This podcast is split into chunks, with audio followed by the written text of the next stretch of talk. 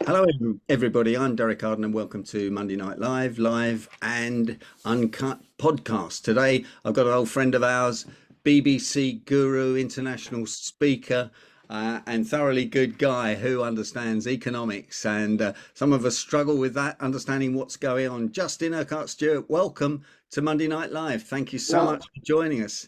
Derek, Justin, you thank you for having me back. Yeah, you better tell us what's going on in the world, because we're all getting a bit confused in January two thousand twenty-four. Can anyone make sense of it? I mean, really, it is really just like a sort of sort of Clive Cussler um, uh, novel. Um, how exciting can it get? Except this is not exciting. It's just actually frightening. Um, now, this is a classic example where we can all scare, you know, frighten ourselves uh, uh, really to our wits' end. Um, by all the things that are going wrong. That's the political issues, whether it's the Hutus or any other elements of Ukraine and things like that. And I always find it fa fantastic when you've got this wall of bad news coming through, which is actually quite a regular now thing. And despite all of that, over the past few years, we've had COVID, we had a banking crisis, and uh, inflationary issues, boats getting stuck in the Suez Canal. And yet, despite that, the global economy is still growing. Um, and, you know, it was half what it was four or five years ago. Um, so it is, you know, not say it's firm and solid, not at all, but it has shown actually how it can absorb an awful lot of punches, this capitalist system. Um, but it needs to be run very carefully. And we were talking a few minutes ago about the issue with regard to uh, making sure people do it, do the right thing, um, and not just coming out with the buzzwords of, you know, environmental, sustainable and governance. Uh, but actually proving that what you're doing is good business done the right way and giving people a choice. They will go to the ones that are actually providing that sort of facilities and services, because they don't get, they don't want to be dragged into the mud with anybody else. The trouble is, you can't always trust the companies that are actually uh, telling the truth anyway. We've got lots of investment companies in Britain, a lot of which are utterly useless. And one or two, I'm afraid, I tell them to their face, have a habit of lying. Um, and there's one in particular who I shouldn't mention, uh, but they... huge great uh, debate uh, and conference, and they stood up and said, we don't charge for investment management. And I was chairing the thing, and I said, uh, so interrupted him and said, yes you do. And he said, oh look, our fees are absolutely nothing to... Actually what happened, of course, was the individuals don't pay, it's the company that pays. So I don't know, I shouldn't be rude about Saint James's Place. Oh sorry, there it goes. Um, and uh, so it's uh, you know, companies in that position where they have a great responsibility um, to look after people's money. Um, and it's not just a matter of, you can hear it said, how much money have you got? Oh, you've got X billion. No, you haven't, you've got nil. It's the clients who've got X billion, um, and you've got to treasure and look after that. And your success should be measured, uh, and your income should be measured, measured on how you're doing in terms of investment. Um, consistently, not just trying to do the, uh, the fashion fads, which comes, as we know, next year's tank top. But a classic example we had in the past two or three years, well, a bit longer than that now, was Woodford. Uh, U K mm. fund manager, ex-Invesco, mm. and he got to the stage where his Invesco, um, he found himself stuck with a huge uh, ego, and so he left, uh, persuaded people to put some money up for him, and has specialised in an equity income fund, which is fine, or very well. Now, he and his ex-partner, they used to work together in, uh, business partner, I mean, uh, in Invesco, were running effectively the same portfolios, and they would discuss what they were doing. So you look at their portfolios, virtually identical, in F T S E two fifty companies. So what actually meant that they were probably controlling, for a good number of them, between thirty-five and forty-five percent of the stock, wow. Which meant they were the market. So how come they were making money, or they're going up in price? Well, of course they're going up in price, because any stock that's coming through, they, if they start buying it, other people follow it up. It goes. It then also means they can't sell it, um, because if they then sort of start pulling out it, then the whole thing deflates quite quickly. Yeah. Also, there's an equity income fund, uh, that well-known uh, company called Purple Bricks, who, uh, well, anyone outside the United Kingdom uh, wouldn't know who they were. And frankly, most people in Britain wouldn't know. But it's basically an online, simplified estate agent. Um, nice uh, concept for it. Um, and yet this company wasn't a public company, um, actually has never made a profit. And at the moment, his current plans can't actually see where the profit's coming from. And so he put that into his equity income fund.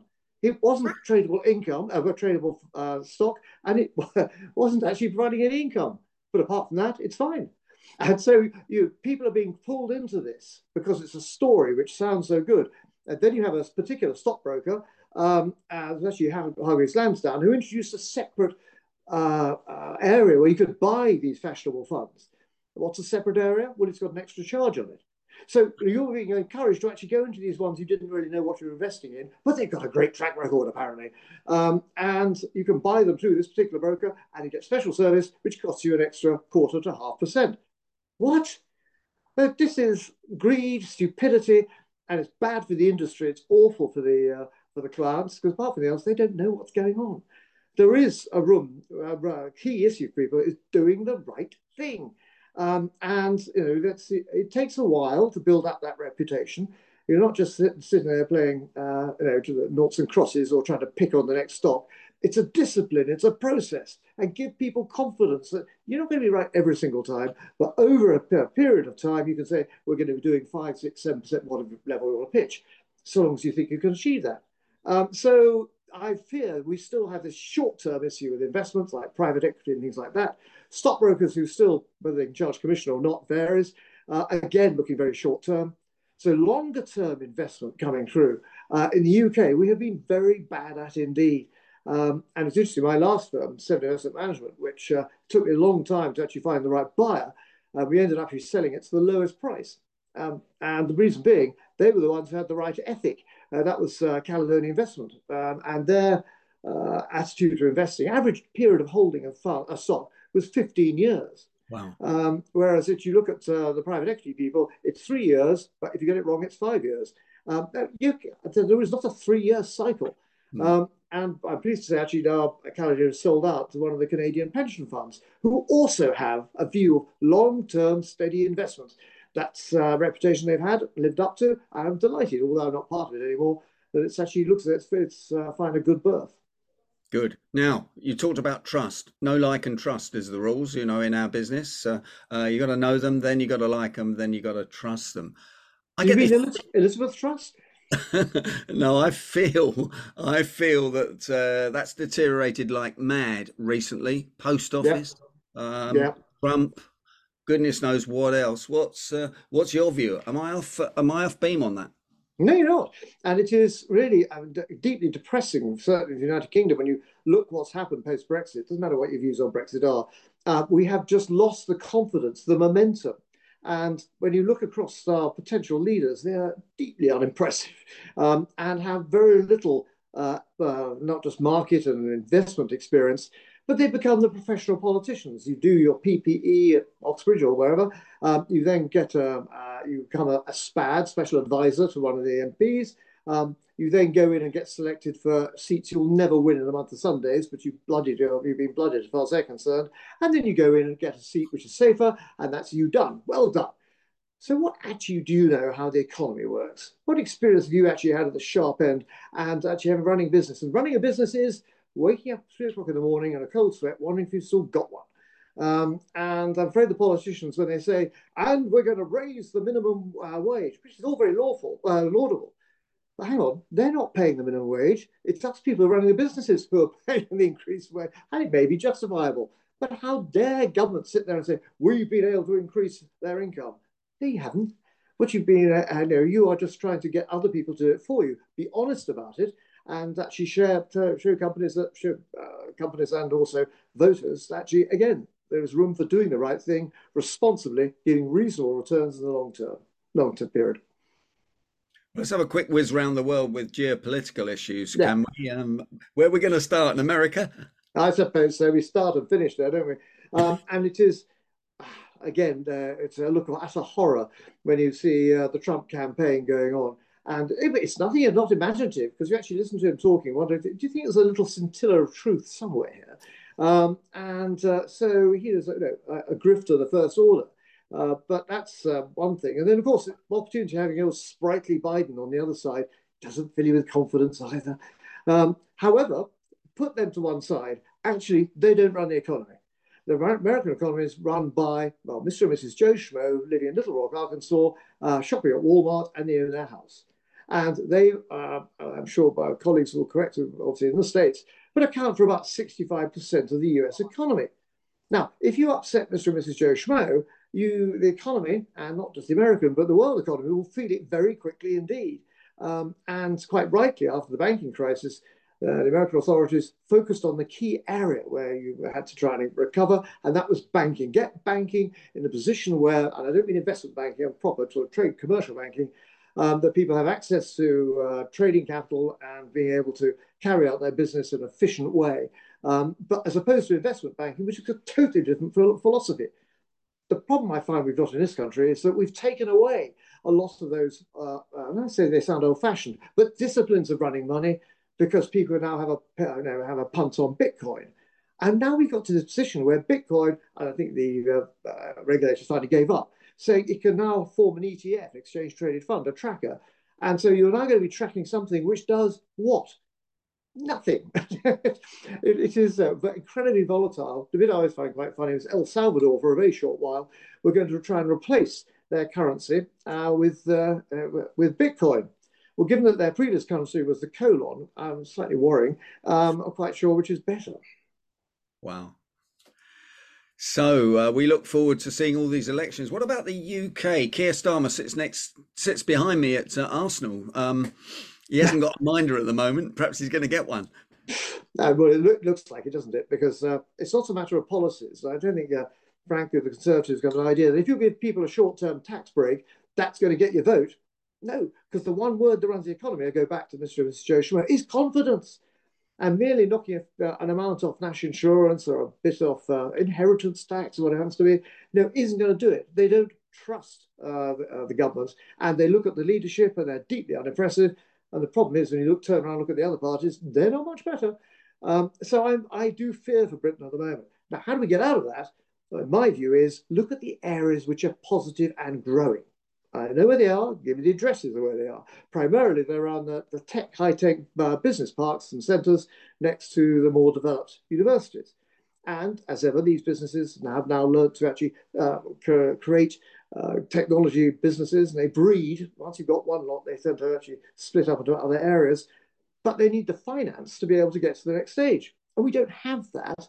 Our concept of finance is, is, well, private equity. No, you need a longer-term investor for this, not somebody who's going to pump the stuff for you. Um, so what happens is our dear uh, cousins in America come along and say, cracking good company, I tell you what, why don't we take you over to California? And that's what we've been seeing. Where we start these exciting businesses, great opportunities, and then they go. And why is this happening? Because, A, the politicians don't understand it, but more worryingly, uh, for those of us uh, of an age, uh, and in the United Kingdom, we'll remember Yes Minister, Yes Prime Minister, um, and you then had Sir Humphrey Appleby, the long-term civil servant, um, and he knew everything in the entire system, and uh, because he was uh, in a position where he had been in that job for a long time, inside out.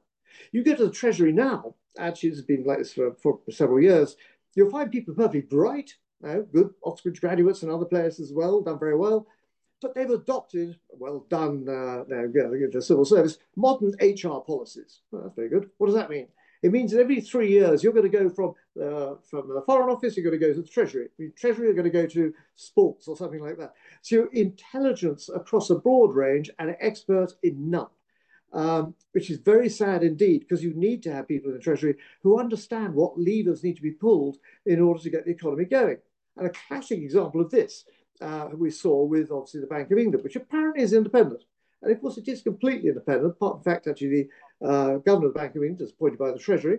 Uh, the four permanent members from the Bank of England are approved of by the Treasury. And the four independent people uh, also have to be approved of and selected by the Treasury. And there are two members of the Treasury sitting on a meeting. But apart from that, it's completely independent.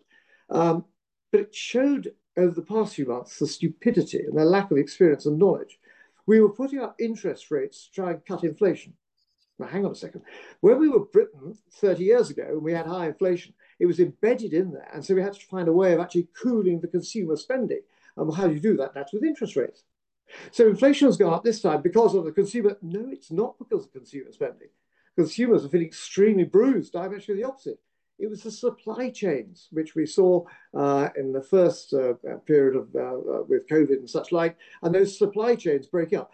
Uh, you know, Derek, remember all those awful consultants you'd have coming through, clutching a copy of the Harvard Business, Harvard Business School report, um, and they all sort of said, right, our idea of this is we're going to take out costs, and, and it's uh, it became a sort of mantra, uh, and you had to do because they were the business consultants, they knew what they were doing. Mm. Unfortunately, what they didn't do was actually provide long-term views and opinions. And forgive me for, again, American cousins, look what happened to Boeing. Hi, the global leader in aircraft manufacture, uh, not the fact that someone left the bolts off and the door flew open or whatever the issue was, um, but the point is there had been real focus on short-term development for the shareholder. Hang on, you're making planes here. Now, the key issue is we've got to build planes that work and tend not to fall out of the skies. One, um, so by all means, make sure your investors are getting a good return. Uh, but I have to say again, when you look at the rewards that was handed out, compared to the risk that was there, is quite unconscionable, just like we've seen with the post office as well. And why do they say that? Well, I don't choose my own uh, uh, my own salary. It's done by, by, we have a separate unit who does that, evaluates international. And I have my uh, colleagues who are ex-directors uh, uh, in various companies, and it's a sort of golden circle. And you suddenly see the name, same names popping up the entire time. And that's why you see companies almost starting off with this higher level. That's what you're going to have to be to be a director or non-exec director, non-executive chairman, uh, without actually realizing, not that's just what the market demands, that's not true, as opposed to actually saying, I've got the right person to be able to fulfill that job. Sorry, Derek.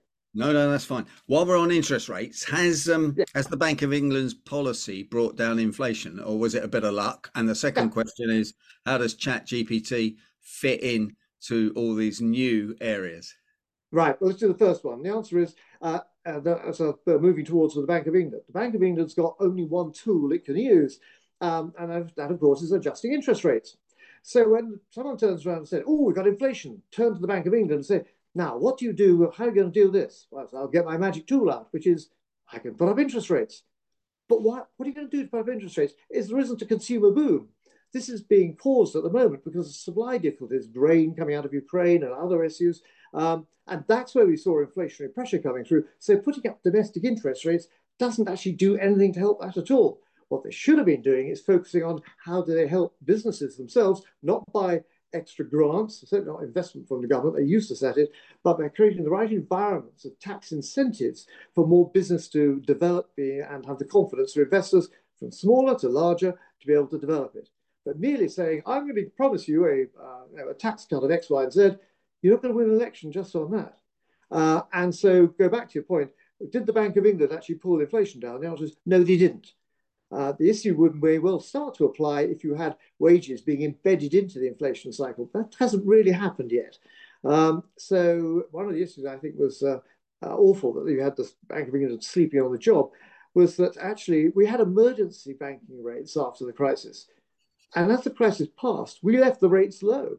Actually, what you should have been doing is letting them grow slowly upwards again. Instead, you're going to have another, I think it's three quarters of a million people this year who are going to be coming off their short-term trackers, going on to something else. And you know the old story, they were on two percent and now they're going to be paying four, four and a half percent. It's a little difference. No, it's double, for God's sake. How people are going to have paid double on their mortgage at a time of their life when they can actually barely keep the electric lights on. Um, this is stupidity of reactive central banks, not really understanding, they've, they've got a great pedigree and background, what the effects are uh, and how do you actually make sure that translates into the real economy and give people that vital word again, confidence. Mm. Okay, what about um, what about artificial intelligence? Well, well, I could do with either, frankly. Um, and uh, it is fascinating because it's one of those things that, again, you're going to have to go back to definition. What exactly do we mean?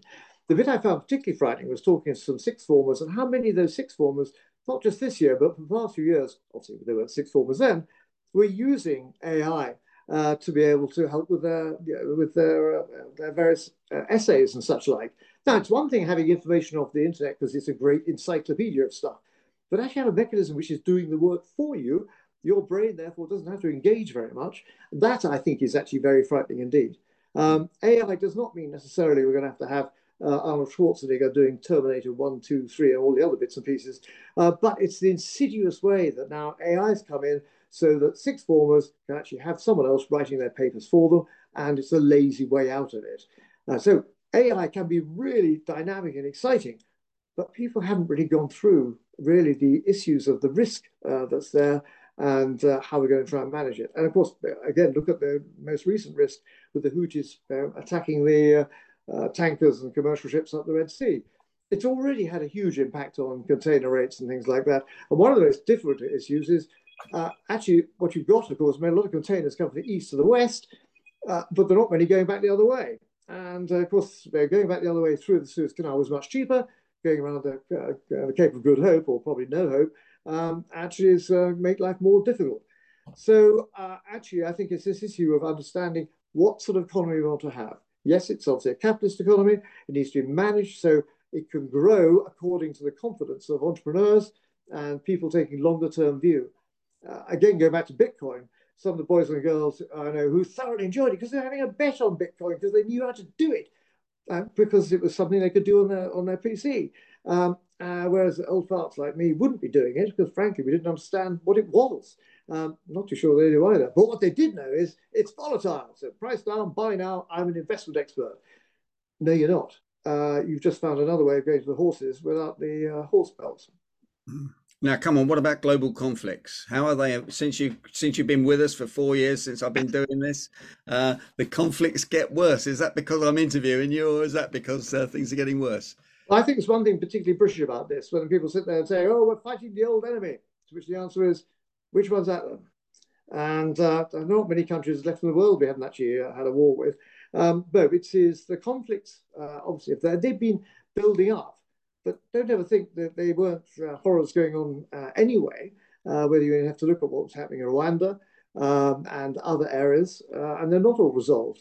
Uh, but the particular issues we've got now is interesting with Ukraine and coming out of Russia. But funny enough, we've managed to manage our way around that. Not totally in a secure manner, but actually they're not quite as on their knees as they were a couple of years back. Same with the oil price as well, um, and uh, there's, and uh, gas prices. Other sources have been found, so they're not so dependent on the Qataris or other key areas which would normally go through uh, the Red Sea. So we've got a little bit more experience with that.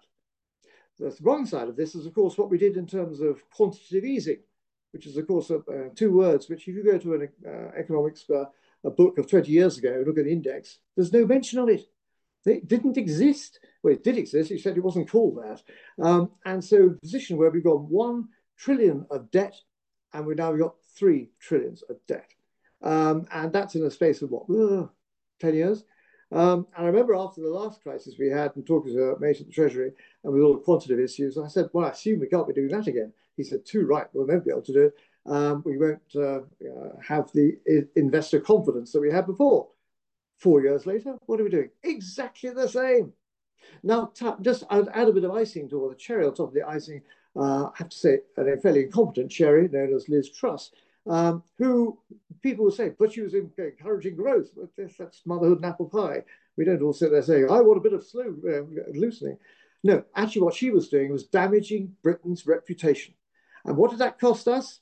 It cost us round about uh, three quarters of a main point uh, on our uh, on our investments, government, on government gilts, and that directly affects us.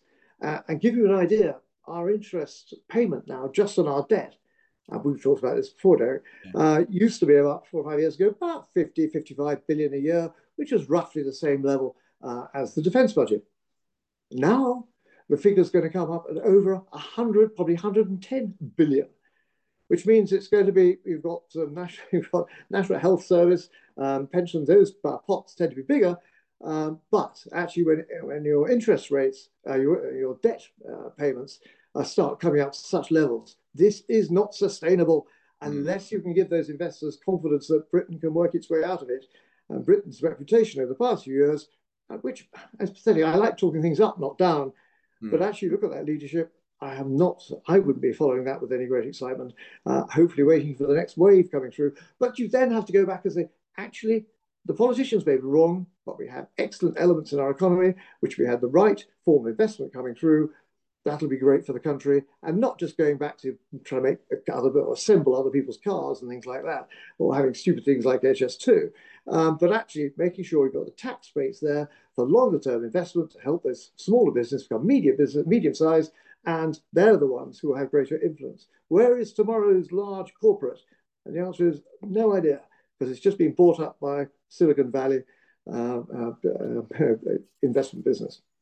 So the final question before we uh, close uh, Monday Night Live, and I invite you back on the sixteenth of February, live and uncut, to the Victory Services Club, where we've been before. Um, and I recorded. Is when there's ele an election in the U K, are the uh, Labour government going to be able to handle it, or will they vote Keir Starmer out and put uh, Corbyn back in? No, they're not going to put Corbyn back in. Um, oh. So the reason being because most of them know full well that their jobs will be on the line as well. No, quite rightly, uh, whilst uh, uh, uh, uh, Starmer doesn't exactly encourage you, he's not a sort of uh, a great leader. You know, come on, boys, follow me out of the trench. And you'll be sitting there saying, no, carry on, sir, we'll come on after you. Um, and so he's not a leader of men. He's a, a technician, um, and a, uh, remember his legal background, very good at taking up information, being able to argue the point, but not inspirational leadership. Um, and getting around him the right people to actually uh, move it to the next stage. So I'm, I'm deeply depressed when it comes to that. Um, look at those leaders. Sorry, what was the second half of the question? I've forgotten. Well, will they will they be able to handle it? He's got a couple ah. of a couple of women sitting both either side of him. They look uh, quite intelligent. Look like they know what they're doing. One worked for the Bank of England, didn't she? Yeah, that's true. Absolutely. So yeah, what you have to do, just as actually, of course, what Blair did with the prawn cocktail. Um, uh, uh, war, not war, but marketing before he came in as Prime Minister with Mister Mandelson. Um, and that was to actually get City uh, supporting Labour, or wouldn't even say supporting, but at least being not negative about Labour and mm. see them as a, a credible alternative. And that's what's been happening now. Um, but they don't have the talents, that, whether you like them or not, of Blair and uh, Mandelson and the others. There's nothing too inspirational there. But they're heading for the middle ground. Quite rightly, Starmer sort of said, we need to be in that middle ground to win the election. As a bonus, we might even pick up some Scottish um, uh, seats, which were always in Glasgow, was uh, the wonderful back pocket of the Labour Party. You always knew that actually Glasgow would vote Labour until they voted Scottish Nationalist. Now, thank heaven for the uh, uh, strange beastie of uh, the ex-leader of uh, Scotland, Missus Sturgeon, and uh, And, and you know, the fact that it's hardly covered herself in glory. But I'm afraid we, when we first had devolution to create those senates or parliaments, and I looked at Scotland, we're going to end up with, I remember I had this conversation with my father, donkeys years ago, it will end up being the councillors of Lothian and the councillors of Strathclyde, which is basically you know, Edinburgh and Glasgow. And the local councillors of both those uh, areas aren't exactly the most dynamic people uh, to really understand what's going on, as can be seen with the lack of understanding in those companies, trying to put in more, more investment into the business. And the most worrying thing it's seen most recently is actually uh, the tax, not so much tax rises, sorry, tax cuts, but rises, um, and the cost of being in, a, in, uh, uh, in Scotland and maybe Wales in due course will mean that some people turn around and say, very nice, but I'm not paying extra tax here, I'll go down to Berwick-on-Tweed. Mm, mm. And that happens all over the, uh, all over the world. I'm... Uh... Yeah. Justin, thanks for joining us again today. Uh, you're the you always get more people on the on the show. Thank you so much. And uh, the speed you speak at means that we've covered two hours material in half an hour. So that's absolutely. Well, everyone can go wake up now and get some more interesting yeah. bits. And uh, we'll see you on the sixteenth of February at the Victory Services Club at uh, at an early hour for a coffee and uh, and to get the session going. Can I ask members of Monday Night Live to give Justin the usual vote of thanks in the normal way? That's on uh, thank you. you Justin, I'll close the uh, I'll close the show down now, and we'll um we'll have a quick discussion. There's some questions in the chat box for you, which uh, you, if you can stay on, that would be fantastic. Yeah, yeah, absolutely. I'm, I'm, Justin Urquhart-Stewart. Yeah, Justin, thanks for joining us once again. Okay, thank you. My pleasure, Derek.